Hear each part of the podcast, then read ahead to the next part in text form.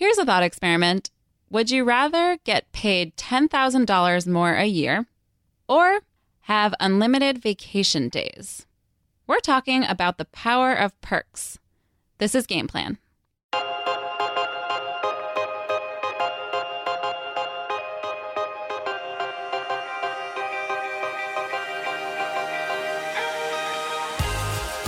I'm Rebecca Greenfield. And I'm Francesca Levy. And this week we're talking about all the different perks that companies may or may not offer their employees to get them to take and stay at their jobs.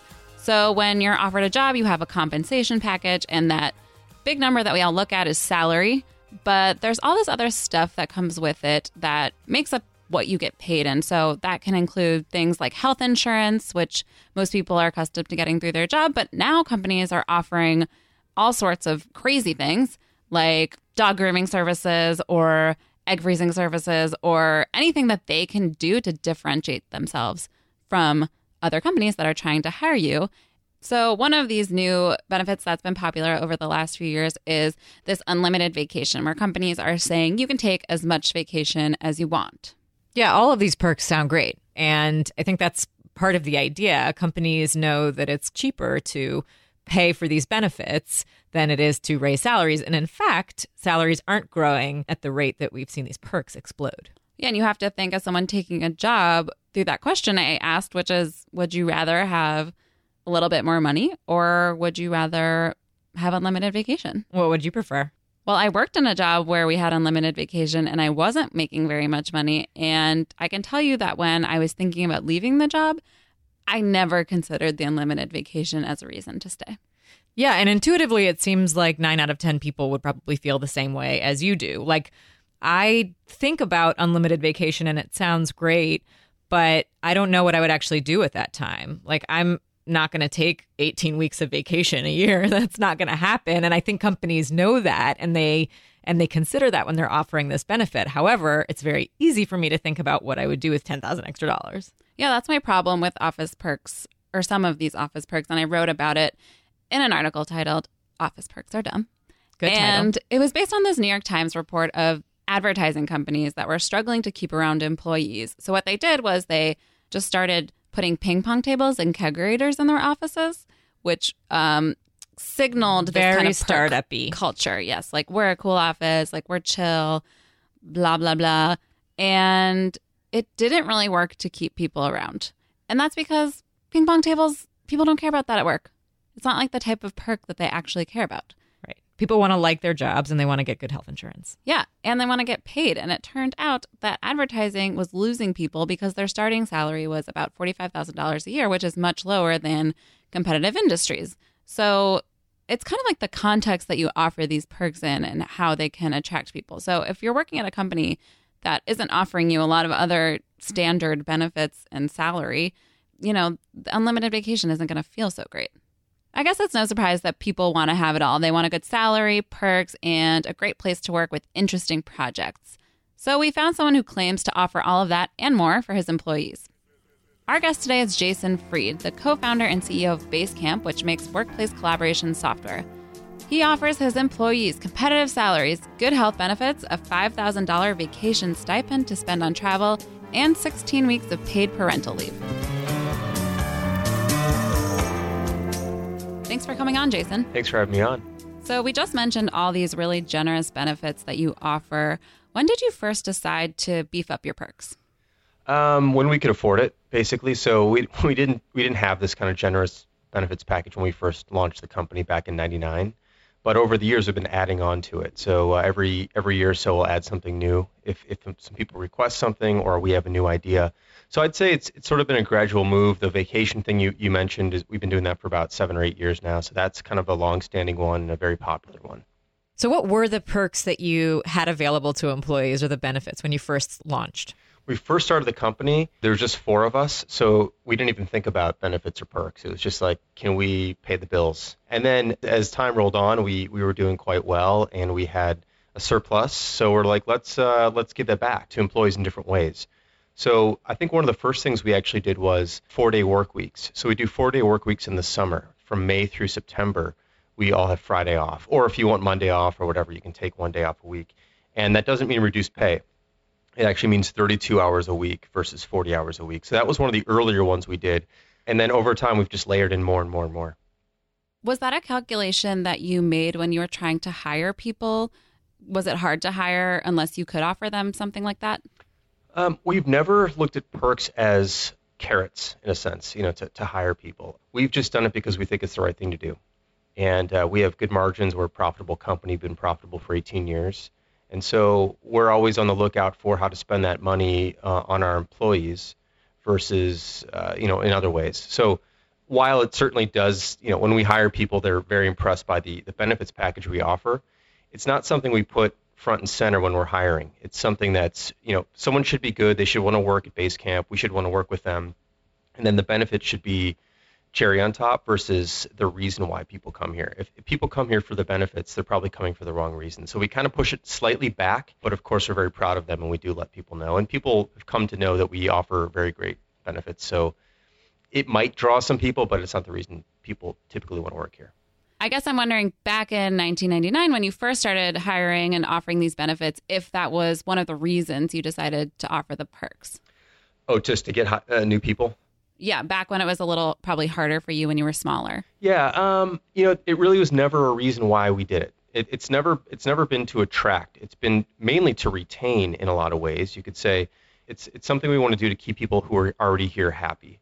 So I, I do think, again, that some people come here or are drawn to the place because they've heard of these benefits, but they have to want to work here for other reasons than that. So I just, I'm not a big fan of casting or putting carrots out there or or trying to catch people with a net of, of wonderful benefits. I'd rather them be interested in the work and want to work here regardless, and then wow them with the with the other things that we do. You mentioned that a four-day work week in the summer was one of the earlier perks that you started offering your employees. Why did you decide on that one? You know, it was actually a bit of a, of, a, of an experiment. We wanted to see what would happen if we worked fewer hours. And so one thing you could say is we'd get less work done, but that really hasn't been the case. In some cases, you'd almost wish you had an extra day a week, but in most cases, what it actually forced us to do was squeeze things out that we were wasting time on. And so that's why we did that. And of course, you know, people love it. They have three-day weekends, so they get to go somewhere and enjoy enjoy the weekend versus just, you know, you kind of You work hard through a week. Saturday is almost a recovery day, and then you feel like you have one day left for, of, of, of off time is what Sunday feels like. So when you have three days, people can spread it out, space it out a bit. They can breathe some more. They might take a long weekend or do a road trip or go on a short vacation. And people come back rested on Monday and ready to get back to work. Are there any perks that you introduced that employees didn't really take advantage of that you then got rid of? Um, we haven't gotten rid of, of them, but we've certainly... We were surprised that more people didn't take advantage of them. For example, we have a co-working or a remote working. Our, let me step back, actually. Our whole company is remote, essentially. We have fifty-six people in the company, and most of them, almost all of them, in fact, work remotely. They either work from home or in a co-working space every, every day. We have people across thirty-five cities around the world. And we have a co-working stipend. It's one hundred bucks. We just increased it to two hundred bucks a month. People can use that towards co-working spaces. And since most of our employees are remote, I would have expected more people to use that stipend. It turns out there's only a few people that actually use it. Most people tend to work from home instead. Either they're not closer to a, a co-working space or they don't like co-working spaces for whatever reason. Um, but I would have thought more people would use that, but it turns out they don't. We just did increase it, like I said, to two hundred bucks a month, so maybe that'll help more people use it. Maybe one hundred wasn't adequate, um, so we'll see how that shakes out. One of the ones that people really use a lot is a, a charity match. So we do a one thousand dollars charity match every year, and we just increase that to two thousand dollars because people are maxing out at the one thousand dollars. So I'm glad to see that's happening, and uh, I'm glad to see people are taking advantage of that. What else do you hear from employees about the perks that they really like? Um, a lot of people like the massage benefit. So we do this one hundred dollars a month for, for massages, but not at the office. Some companies do these massage things at the office where there's like a masseuse on staff or whatever. But I feel like that's faux relaxation. Like if you're hunched over your desk and then you go get a fifteen minute massage and you get back and hunch over your desk, it's not really relaxing. Um, so our massage benefit is out of the office. Like you can go to a masseuse wherever you want in your off time, and, and we'll, we'll pay one hundred bucks a month for that. Another one that's popular is uh, we do this um, fresh fruits and vegetables or, or like a C S A share, Community Supported Agriculture Farmers Market share, for everybody at home for one hundred bucks a month. So they can have fresh fruit and vegetables for their family. And the reason we don't do this at the office, number one, is we most people don't work at the office. But also, I don't like benefits that encourage people to stay at work. And many companies have a lot of perks that are about keeping you in the office. It's actually sort of a subversive effect. So people have, you know, they'll cook dinner, they'll have, they'll have an on-staff chef, and they'll and they'll make dinner for people. Well, that, to me, you shouldn't be eating dinner at work. Like, that's the wrong place to eat dinner. So we do stuff that's go home and do stuff. Another popular one we do is we will pay for your hobbies. So, for example, if you want to learn how to play guitar, like, we'll pay for that. If you want to learn how to fly a plane, we'll partially pay for flight school for you. If you want, again, we make software, it has nothing to do with planes, but if we want to learn to fly a plane, we'll, we'll help you with that. And people take advantage of this in all different kinds of ways. And it's just us saying, hey, you know, be interesting, do something cool with your life that you might not have normally done if you didn't have this level of support from your company. And so a lot of people take advantage of that as well. You have rattled off like twenty-five different desirable perks in this conversation. And I read somewhere that you said that you're running out of ideas. So what are you going to do to keep employees around next? Well, again, hopefully the, the people want to stick around because the work is good and the, and the coworkers are good and the environment is good and they do meaningful work that uh, no one gets in their way and that sort of stuff. So that's the reason why people stay here. So we're just always looking for things. Things bubble up. People have questions or ask for stuff. And if we think it's reasonable, we'll do it. Um, if it's unreasonable, we'll let people know. And, uh, you know, but but really, again, I, I just hopefully it's not the perks that keep people here. It's the work and the, and the environment and and um, having a full eight hours to themselves every day. I think this is actually the most important perk we can offer, which is everybody has their day to themselves. In a lot of companies, you go to work and people steal your time. They claim time off your calendar, there's meetings, there's conference calls, there's all sorts of things going on, and people have no time to actually do the work. So they end up working late or on the weekends or get into the office really early before no one's there.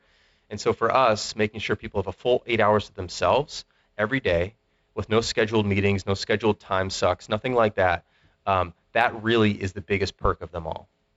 How does being based in Chicago versus Silicon Valley, where there is this huge, well-known talent war where a lot of companies offer very elaborate perks, affect your calculation about what benefits to offer? So we have nobody who works for us who lives in Silicon Valley. I don't believe in fighting talent wars or perks wars. I think it's a losing battle, like most wars are. So we just do what we think is right. It doesn't matter what other people are doing. I don't look to other companies to figure out where we should be or what we should do. I look to ourselves and ask our employees what they want. But there's, for, for example, we don't offer equity. So in a lot of companies, obviously Silicon Valley-based companies or tech companies, a lot of them offer equity. I don't, we don't offer equity. We have some profit-sharing things that we do, but we don't offer equity. So we have a different take on what it means to be an employee. I don't believe in, in the equity uh, angle because most of it ends up being worthless, and a lot of that ends up substituted for, for salary. People take lower salaries in the hopes that they will have this lottery ticket that'll pay off one day, and most of them do not. So I believe in paying people real money that they can use tomorrow versus something they maybe possibly, if the odds line up, could use in five years. Um, so we have a very different take on that as well. I don't like the Silicon Valley culture in, in uh, around most things. I think they work people too hard. I think they're unfair. Um, I think the talent wars thing is kind of ridiculous. I think there's too many promises being made that aren't aren't kept and aren't fulfilled, and it, it sort of bugs me. So we kind of stay as far away from that as we can. You said these perks are not a recruiting tool and that you offer them because you think it's the right thing to do. But do you think that there's any effect on the work or the product that your company makes from offering all these perks? I think there's probably something there. I you know, I don't know how to measure that. Certainly, I think it's it's the package. So it's We offer great salaries, so we pay top five percent in the industry. We do uh, use an industry salary uh, service to make sure that we're always paying top five percent salaries. So I don't want I don't want anyone to ever leave because we don't pay them enough. Certainly, some people value certain things more than others. If you really, really love to travel, then certainly our travel perk is a wonderful benefit that you probably can't get many other places. But if you don't do good work, if you're not a good person, you're not going to be able to stick around anyway. So you've got to do all that. You've got to care about the company. We care about you. And then hopefully we can we can take good care of you on, on at these other levels as well. So I do look at it as a total package. Do you ever lose people to other companies or to Silicon Valley companies? Uh, yes, yeah, certainly. We've lost a few people over the years. Uh, we have very good retention. Half of our company, so we have fifty-six people. Half of the company has been with us for more than five years. And if you add in four years, I think it's something like sixty-eight percent. which is, again, very rare in our industry. People bounce between companies every couple of years. So our retention is very high, but certainly people leave, as they should. Um, you know, if someone finds a better fit for their lifestyle or their company or, or whatever they want to do in their life or their career or, or whatever it is, they, they should go somewhere else. For example, we had someone um, leave for Apple. He's with us for, I think, four years, maybe five. Um, and he went off to work at Apple. For his life, his career, he was a younger guy. He wanted to try working at a big company. It made perfect sense. But overall, we have very high retention, and we're very proud of that. Is there any benefit that you have either considered or just heard of other companies offering that is just too over the top? Like, you wouldn't consider offering it to your employees? Hmm. That's a really good question. Do you do you know of any? Have you heard of anything that's really interesting? Curious. Um, I mean, you hear about all kinds of things in Silicon Valley, like people getting your dogs groomed at the office, right, and haircuts and, um, you know, every, but I, I do get the sense sometimes that, that companies will do things because they know it's going to make waves in the press and they're going to get attention, yes, for giving that perk. Like if you're the first company to offer X perk, you'll get the press. I mean, there are companies offering paying off student debt. There are, yep, companies offering egg freezing services. Yep. There are companies offering a lot of time off for taking care of sick family members. So yeah, we would we would do some of those if if it if it if it came up. We, and we have done some things like that. We do, um, for example, every three years we do a thirty-day paid sabbatical for every employee in the company. So it doesn't matter what role you're in. By the way, I should mention that every single benefit we offer is available to every single employee. Um, some of them require you to be at Basecamp for at least one year, but other than that, it doesn't matter what role you're at or what salary level you're at. All the benefits are the same. Um, I think the haircut stuff and whatever, some of those, you know, this, this is subvers- subversive stuff that bugs me sometimes, because some of that is like, we'll, we'll ha- like we have a salon, at, we don't, but some companies would say like, we have a salon at the office so you can save time. Well, basically what they're saying is like, you know, stay at the office.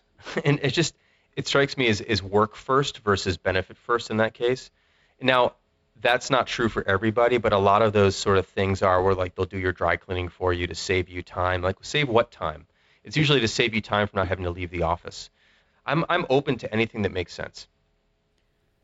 So you touched on salary and money, which I think is also a really important part of the compensation package. Why don't you just raise salaries something like three percent, five percent, ten percent every year instead of offering benefits?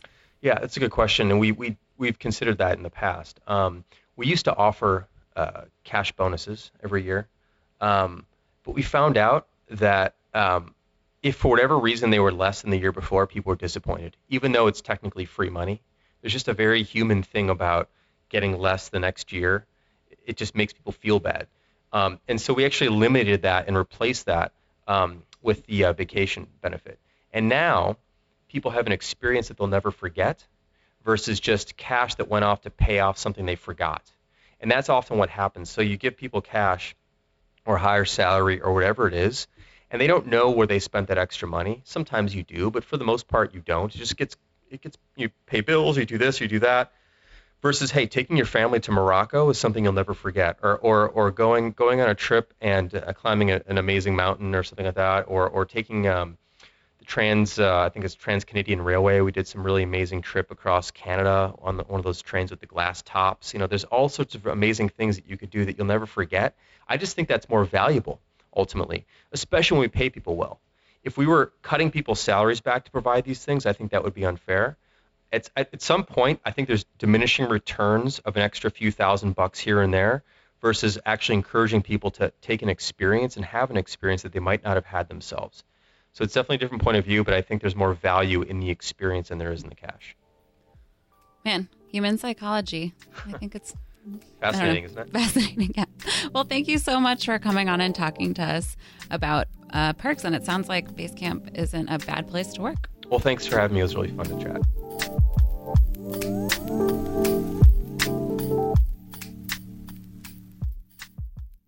So when I asked Jason why he doesn't just pay people more money, he brought up an interesting point, which was that after a certain salary, so I think you have to be making enough money where you're comfortable in your lifestyle, and you have to be the type of person where you're not just working to make a million jillion dollars. But at that point, more money doesn't really have that much of an impact, and that companies have to do other things to show that they want you there and to keep you there. And that's kind of where this perks arms race even happened. And I know he was a little bit, he didn't want to say he was participating in it, but I think that is what's happening in Silicon Valley a bit. Yeah. And we should be clear that most people don't have this problem, right? Where they're deciding between more money or more perks, or they have too much of both. Like it's a it's a rarefied world where there is such a talent war. And it, and we do think of this as something that's kind of limited to tech, um, where, you know, you get both high pay and good benefits because your employer knows you could get up and get another job somewhere else really easily. Yeah. And I actually wrote an article about this, how having bargaining power and leverage is what gets people the best benefits. And there was research that came out that showed that, yeah, people who are high skilled, so people in tech, but also some other industries like finance or other white collar industries, have the best benefits because they can say, look, I'm really valuable. But the research also found that there were other types of industries that had really good benefits, and those industries happened to be heavily unionized. So they had like a different type of bargaining power. So, you know, manufacturing, you don't think of the labor as being highest uh, skilled labor, but they actually have really good benefits because they can have leverage in a different way. But again, that's not the majority of the workforce. There's still a huge amount of workers who are neither unionized or in these competitive fields, and it does create those kind of have and have-nots of perks. So there are some people who are getting great paternity leave and maternity leave, and then there are people who have no access to paid time off. Right. So not everybody has access to these perks, but there is one thing that kind of seems to apply across the board to me in these conversations we've been having about benefits and things that you can get at your job, which is that it's really important to think about compensation more holistically than just money. And, you know, you shouldn't go to work at a job that has ping pong tables and cool office happy hours if that's not going to make you happier at that job.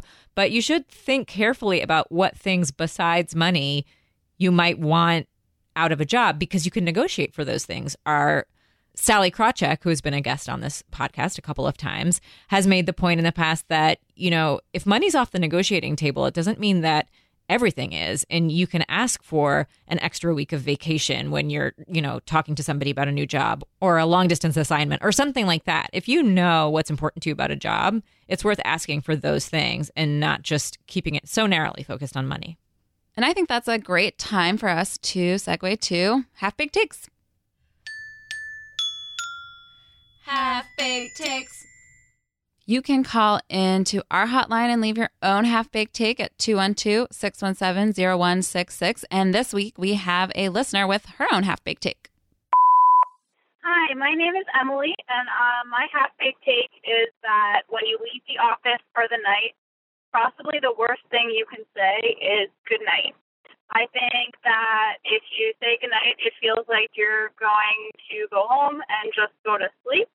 And your day is basically over and you spent it just working. But if you say something like, have a good night, you can sort of acknowledge that you're going to go do something fun after work, or even if you're just going to go home and watch T V, you at least have some time to do what you want to do. So love to hear your thoughts. Love the podcast. Thanks. Bye. Wow, the power of two words. Yeah. So was she saying half, have a good night is okay? Yes, but good night. But good night. Good night does sound like you're saying good night. You're to putting your, someone like, to bed. Yeah. Yeah. Yeah. Good night. Time do, to go to sleep. But I do like, yeah, it's like, I have a life outside of work. Let me have it. Yeah. Good night. It does sound kind of sad. Like, this is the last thing you're going to do today. You worked and now you go to sleep. Yeah. I'm really into this half-baked take. So thank you, Emily. Francesca, what's your not super fully formed idea? Okay. I know I have done a lot of half-baked takes about various days of the week. And I know I've actually also done a half-baked take about Mondays, but I have another one about Mondays. Lean into it, you know? I'm the day of the week girl. Yeah. Um, Mondays. Okay, this would be the clickbaity headline. It's not really true, but Mondays are the best day of the week. It's the click. It's the counterintuitive wisdom. The sound of me clicking on it. Yep. Uh, okay, they're not really the best day of the week, but they are by far not the worst. And in fact, Mondays are kind of cool. I kind of like Mondays. So Sundays are horrible. We all know this, and you spend them dreading Monday and going back to work. But once you get up and start your day on Monday, first of all, you're already in the week, so you don't have anything to dread. And then you get to work, and like usually there's a lot of work to do. Like there's a lot of stuff to get through, so it keeps you busy. The day kind of flies by. And also like you get to see your work people again, and it's nice to be around people and have a reason to, like, to, you know, take a shower. I had this experience this morning. Like, you really read my mind. I just, I woke up and was ready. I was just like, okay, we're here. We're doing it. It's kind of the same feeling I have when I'm really anxious about anything, like surgery or going on a roller coaster. I get very anxious, like the Sunday scaries. And then you're on it and you're like, okay, we're in it. We're yeah. just going to deal with what we have. And you yeah. have the most energy. This is bordering a little close to therapy, but that's a really good lesson, is that the thing that you do is never going to be ab- as bad as worrying about oh, it. Wow. Love it. Becca, what is your uh, deeply insightful but not fully formed insight? It's a kind of a response to another half-baked take we had. A caller said she really didn't like when people asked her about her weekend. And so I have kind of my half-baked take about how you should deal with that. Okay. You can't really say, like, oh, how was your weekend? You can't say, like, good. You can't just answer it with one word. You have to, I think the best way to shut it down is to answer with one big thing that you did, or if it's like, what are you up to this weekend? Oh, yes. One big thing you're going to do. So it's not like nobody wants to have a whole conversation about your life. Right. Pick one thing. Just pick one thing. Be like, I'm going to the beach. Right. So everyone's satisfied. Yeah. What if, what if you didn't do anything? Because I feel like the the code word for that is very relaxing. Yeah. Or like, I just vegged out. It was really chill. And that means you straight up watch T V yeah. all weekend. Just say like, oh, so, yeah, I ordered in and watch some Netflix. Yeah. Or I think or that works. It, in your theory, if you're picking one thing, it could be like you just pick the best Netflix exactly. show you watched. And you're like, I got. Really I watched into... episode three of Game of Thro- Thrones season four. Yeah. And this is exactly what it was about. Because I think people are just craving a little conversation. Right. They don't really care about your life. So just no. give them that little nibble. Pick one thing, move it along. Yeah. I love it. And this has been Half-Baked Takes. Half-Baked Takes. Thanks for listening to another episode of Game Plan. You can find me on Twitter at R Z Greenfield. And I'm at Francesca today. You can tweet your half-baked takes at us or any other thoughts you have. You can also call us and leave a voicemail at two one two, six one seven, zero one six six. If you want to hear from us more, sign up for our newsletter. You can find it at bloomberg dot com slash newsletters. If you like our show, please go to Apple Podcasts or wherever you listen. Subscribe, rate, and review us. Every review helps more people find out about our podcast. This show is produced by Liz Smith and Magnus Henriksson. The head of podcasts is Alec McCabe, and we'll see you next week. Bye.